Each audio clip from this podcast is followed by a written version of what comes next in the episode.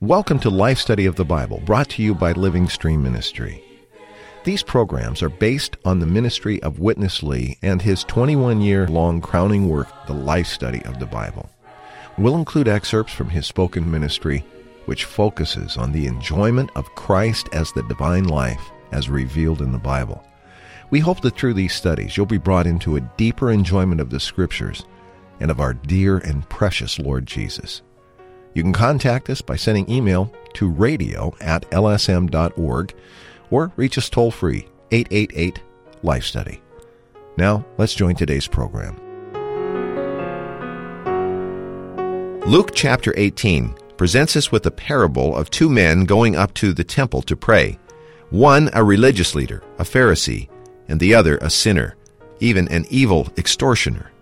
The contrast in their prayers gives us an interesting insight into why the Lord Jesus was drawn not to the so called righteous, but to the unrighteous, those who knew they were in captivity and in need of the Jubilee.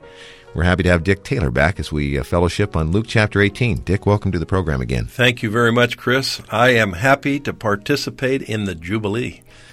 Dick, um, this life study of Luke, as it has evolved and unfolded, has just gotten richer, higher, and more full of enjoyment. Maybe as a bit of review, uh, why don't you say something about the Jubilee for the sake of the listeners who haven't been with us all the way through and why we use this term when we discuss the Gospel of Luke? Well, the underlying thought in this book is the Jubilee, which is the kingdom of God, which is just Christ Himself as the embodiment of God for our enjoyment. In the Old Testament, you had a picture of the Jubilee where those who were in bondage were released and those who had lost their possessions were brought back to their possessions for their enjoyment. But the reality of the Jubilee is Christ Himself. To enter into the Jubilee really requires the death of Christ and the resurrection of Christ because through his death he takes care of all the problems that separate us from God so we could be one with him and he can justify us. So we're released from all the negative things. What a mercy this is. And then secondly, we need the Lord's resurrection because in resurrection he became the wonderful, all-inclusive, life-giving spirit to bring us positively into the enjoyment of all the elements of himself as the Jubilee. So this book just has this thought of the Jubilee, which is the kingdom of God, which is just Christ. And this Christ can be realized and experienced because he's passed through death, he's entered into resurrection, and even this very moment, this Christ is so available, so dear, and so near as the Spirit. All we need to do is open our heart, exercise our spirit, and just tell the Lord, Lord, I still love you. Even as you speak this, you will taste the Jubilee. Dick, it's interesting as uh, we've gone through this book, uh, all of the parables and the stories, it seems to show again and again that the Lord Jesus was drawn to and then drew the most sinful, the most uh, deficient, the most unworthy, seemingly, were the ones that were drawn to him. The parable of the Good Samaritan. Right. Uh, when mm-hmm. we see, of course, Mary in the house breaking the alabaster box, and she was the most sinful.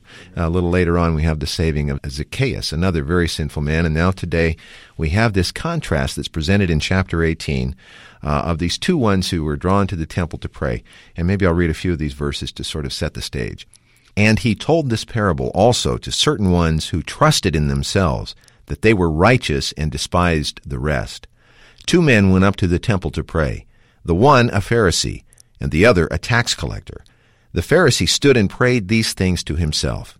God, I thank you that I am not like the rest of men, extortioners, unjust, adulterers, or even like this tax collector.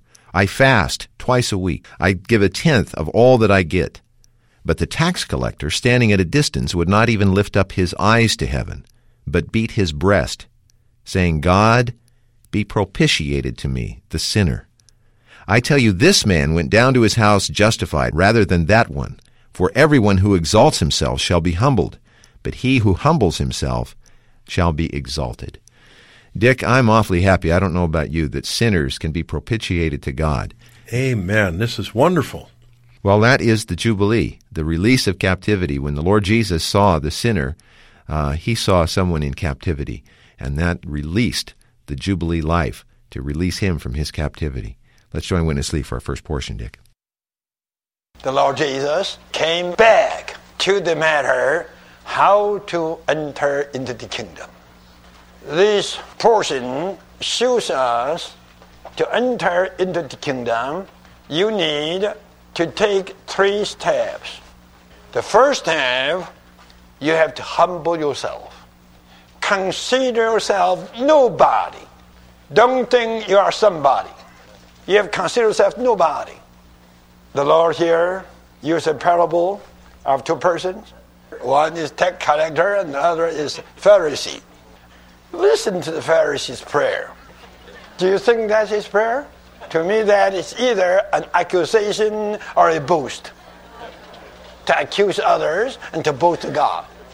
That is the arrogant one's prayer. Then the despised and condemned tax collector, he prayed in a way to humble himself to the uttermost. Oh God, be propitiated to me. God, I offended you to the uttermost. I need a propitiation to appease you. This word implies the need of a redeemer, the need of a propitiation. That means you need someone to be your offering of propitiation, to appease God, to make God peaceful to you. I tell you, this humble person realized that he was altogether nothing but a sinner. Just by such a prayer based upon God's propitiation, the Lord says, this one goes home justified, but not the other one. Every saved person should be one that humbles himself to this extent. What is to repent? That is to humble ourselves. When I was young, I was very arrogant, more than proud. I would never admit that I was wrong. Everybody could be wrong but me. Then on the day, the Spirit called me. I was really humbled, subdued. I thought, none is so sinful and so bad and so mean as I am. I tell you, every saved person should be such a subdued person. To humble yourself to an extent that you consider yourself nobody. You're just nobody. Dick, uh, I really appreciated this because it was very practical and very experiential, and it matches our experience. I think we all uh, could identify with his last word here. There's a time in our life when we were all proud, arrogant, never wrong, but one day the Spirit comes and everything changes, doesn't it? Surely does. I'm so glad for this requirement for entering the kingdom, humbling oneself. And this is really a contrast between these two praying, isn't it, Chris? And I appreciate this verse. Everyone who exalts himself will be humbled, and everyone who humbles himself will be exalted. When you really touch the Spirit, when you really come into the Lord's presence, you realize who you are. You are nothing but sin. I'm good for nothing. I can do nothing. And you would genuinely humble yourself. So appreciate very much that uh, we need to be those who repent. We need to open ourselves to the Lord, to His dear, sweet presence today. Christ is in His Word, and Christ is in our spirit. And if we really open our heart to Him and turn our heart to Him and call on His dear name, we will realize we are nothing but sin, and we really need Him. And only in this way can we be justified. Uh, we're not here to justify ourselves, but we're here to enjoy Christ as the one who is the offering to satisfy God. I like this point where he said, Be propitiated to me. This means only Christ as our offering gives us a proper stand before God, gives us peace before God, and God can really justify us. Otherwise, we're standing in God's presence by our own merit, and our own merit is worth zero. So we really need Christ. Even as we pray and open to Him, we just need Him even as our propitiatory offering to satisfy God and to make God happy and peaceful. And so it, it's so good that in this matter of the Jubilee, which this whole book is about, Christ is even our offering to God. We would approach God in a humble way, enjoying Christ as our only possibility of being in God's presence. And this way, we enjoy Christ as our justification. That one who humbled himself went home justified. Dick, this is a, a, a, somewhat intimidating word. It's a it's a big word. It's kind of a theological sounding word, propitiation. Yet the truth that it conveys, once we realize it, is more than crucial. It becomes the very basis of our approach to God. And I think a good definition of propitiation is just this story of these two men praying. As you pointed out, the one was trying to offer what he had accomplished to God uh, to establish his standing. But the sinner had no hope there, and his hope was in someone else dealing with that problem between him and God. We need to live in the reality of a fresh propitiation every day, don't we? We surely do, Chris. And you know, everybody who's listening, the simplest way to live this way is just every day practice to open up your being. Say, Oh Lord Jesus, be merciful to me, a sinner. I need you. You'll, you'll just fall in love with the Lord. The Lord is everything to us in the Jubilee.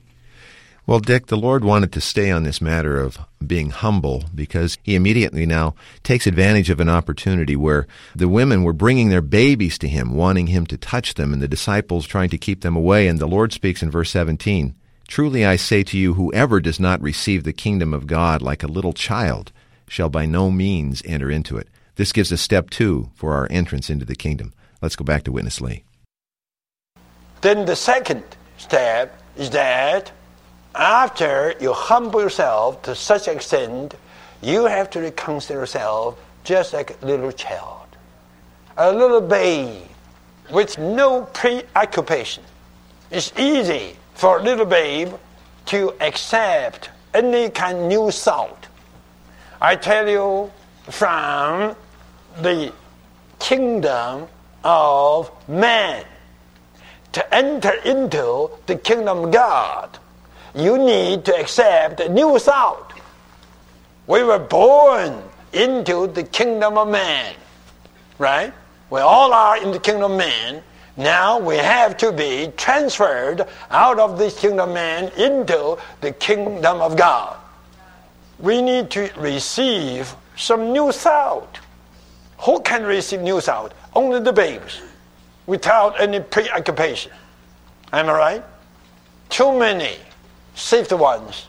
They got saved, yet they don't like to be babes. They like to be doctor degree people, thinking they know everything. They are through. They may be saved, yet it'd be hard for them to enter into the enjoyment of the Jubilee, to enter into the kingdom of God. They need to be like little children. Dick, this is a marvelous interpretation of this verse. Let's fellowship about this point. He equates here being as little children, being a babe, to being able to receive a new thought. That's a, quite an insight. It really is. You know what it reminds me of, Chris? It reminds me of Matthew 5 3, which says, Blessed are the poor in spirit, which really means Blessed are they who are unloaded and not filled with preoccupying thoughts.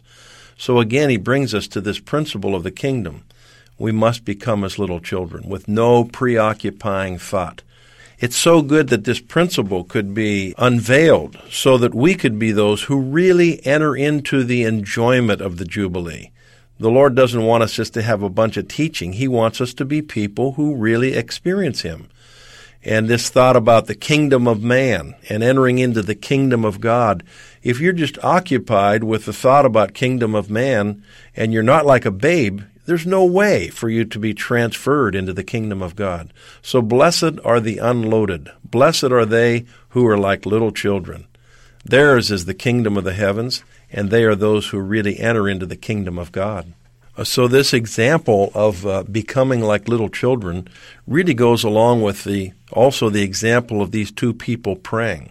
There the need was for us to humble ourselves. And here still the need is for us to humble ourselves and to become like little children. And the most dangerous thing is that we're filled with our preoccupying thought and we cannot receive the Lord in a fresh way.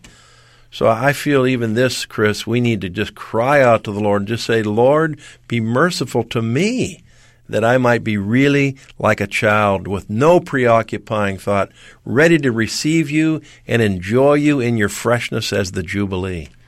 Dick, on this point of the Jubilee, uh, of course, the first point was the matter of being released from captivity, and we often associate that with sin, but there's another kind of captivity that is maybe represented here, and that can be the captivity of our thoughts. That's true. Often we're held captive by our old way of thinking, aren't we? We really are. That's why the Lord wants us to be unloaded, fresh, open. Two words that bring us to the experience and enjoyment of the Jubilee in the New Testament are open vessel. Well, Dick, uh, Witness Lee began today by telling us that this program, this message, would unveil the three steps to entering into the kingdom. Uh, the third one is represented by the Lord's encounter with this rich young ruler. And of course, I think most of our listeners are familiar with the story to some degree. This one claimed that he had kept all of the commandments and therefore hoped to be justified before God, wanting to know what he could do to enter into the kingdom. Uh, and then finally, Jesus said to him, Still you lack one thing. All that you have, sell and distribute to the poor, and you will have treasure in the heavens. And come, follow me. But when he heard these things, he became very sorrowful, for he was exceedingly rich. And Jesus, seeing that he had become very sorrowful, said, How difficult it is for those who have riches to go into the kingdom of God. For it is easier for a camel to enter through the eye of a needle than for a rich man to enter into the kingdom of God. Amen. The third thing, Dick, that we really want to focus on today is this matter of material riches. They can be a snare and a stumbling to the kingdom, can't they? They surely can. Let's go back to Witness Lee. We go on to the third step. That is to renounce all the physical possessions. A rich ruler came and uh, he seemingly was seeking after eternal life to inherit eternal life in the coming age. And the Lord talked to him, and he was so justified by himself, and he was so happy about his being. But eventually, the Lord caught him and told him, Very good, you have been doing quite well, but you are short of one thing. That is to sell all what you have and to give to the poor. Not only so, this is just on the negative. But on the positive, you have to come and follow me. After hearing this, he got a real headache. He might have said, What should I do? I can do everything. Not to steal, not to lie, not to commit murder, not to commit adultery, but for me to sell all the things I have? No, I wouldn't. No, I could. So he left. Then you could see the Lord Jesus came back to the same point which he covered in chapter 14 and which he repeated in chapter 17. Now he come back to the same point. You have to renounce all the material things. Then Peter jumped up. Peter said, Lord, we have. We left our boat right? We left our father. We left even our net, even our sea. Galilee Sea, we left. We are here no more in Galilee. We are on the way to Jerusalem. We left everything behind. He was boasting. Surely he was qualified to say, What shall we get, Lord? What shall you pay us for this? We left everything. We just follow you. Thus far, we haven't received anything. What shall we get? What shall we get? What do we get? Always rebuking. Rebuking after rebuking. That's all. Then what shall we get? This was Peter. You know the Lord's answer. If Peter were not in the kingdom yet, at least he is standing on the threshold, right at the main gate of the kingdom of the heavens. Just about in, on the threshold. But the only problem, he was still a little proud. Oh, Peter Dick gives all of us hope, doesn't he? He surely does, because we're just like him in the fallen condition. It wasn't uh, the rich young ruler was not the only one I think that got a headache from this word. It's obvious from the way that the disciples and Peter responded. They got the headache too, and I think we get the headache when we were uh, faced with this: the sell all and give everything you have to the poor. That's true. And we forget the second part and come and follow me. Amen. Who Yeah. can do this, Dick? Yeah, this is a good question, Chris. It's good. On one hand, go and sell all. That's more on the negative side. And then come and follow me. That's on the positive side. But this brings us to all three of these steps that we've spoken about in this broadcast. Uh, number one, who can humble themselves completely? Number two, who can be just like a child with no preoccupying thought? Who can sell all and completely follow the Lord? Actually, this brings us to the real truth. Nobody can. There's only one life that's the kingdom life. Only one life that's the Jubilee life, and that is Christ Himself.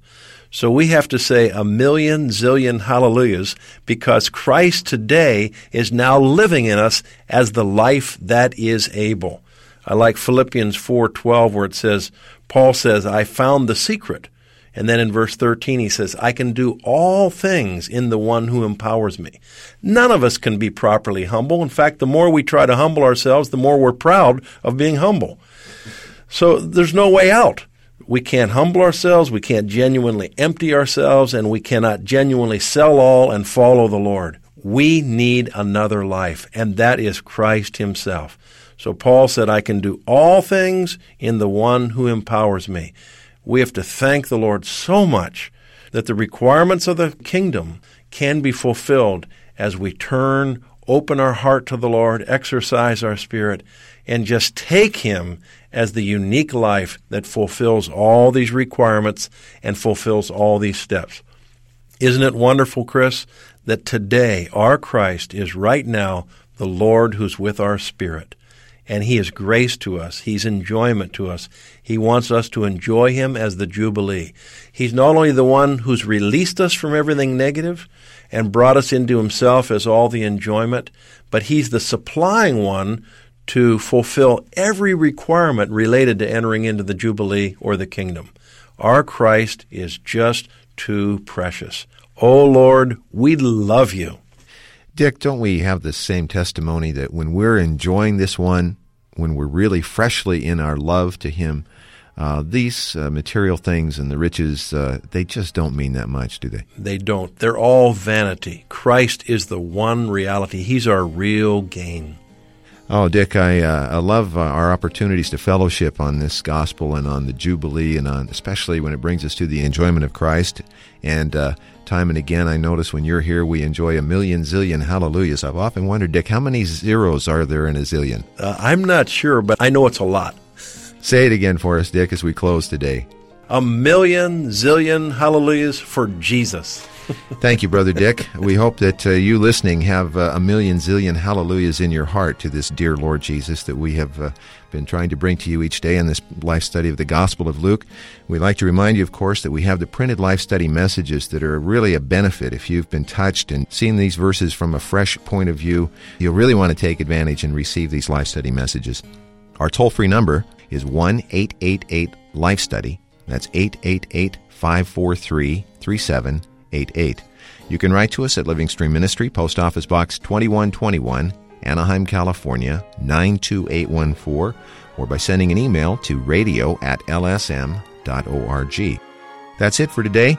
For Dick Taylor, I'm Chris Wilde. Thank you very much for listening.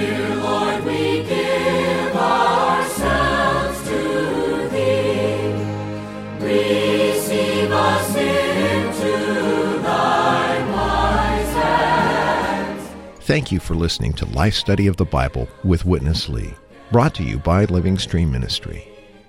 The focus of Living Stream is the works of Watchman Nee and Witness Lee, two co laborers with the Lord in China in the first half of the 20th century. After World War II, Witness Lee brought this ministry first to Taiwan, then later to North America, and eventually to the entire world. For more than 20 years, he spoke these life study messages, unveiling how each book of the Bible shows God's eternal plan. God, through Christ, wants to dispense his life and nature into redeemed man, so that man would become God's expression, enlargement, counterpart, and habitation. These studies go far beyond mere doctrine and unveil a personal, practical, and experiential Christ. In these short 26 minute programs, we summarize and condense Witness Lee's rich speaking. But to enjoy all the riches in these messages, we hope you'll visit our website at lifestudy.com. There, you can read all of the Life Study messages absolutely free of charge. You can even create your own Life Study reading schedule or download more Life Study audio programs just like this one, and all at no cost. Again, the website lifestudy.com. Thanks for listening.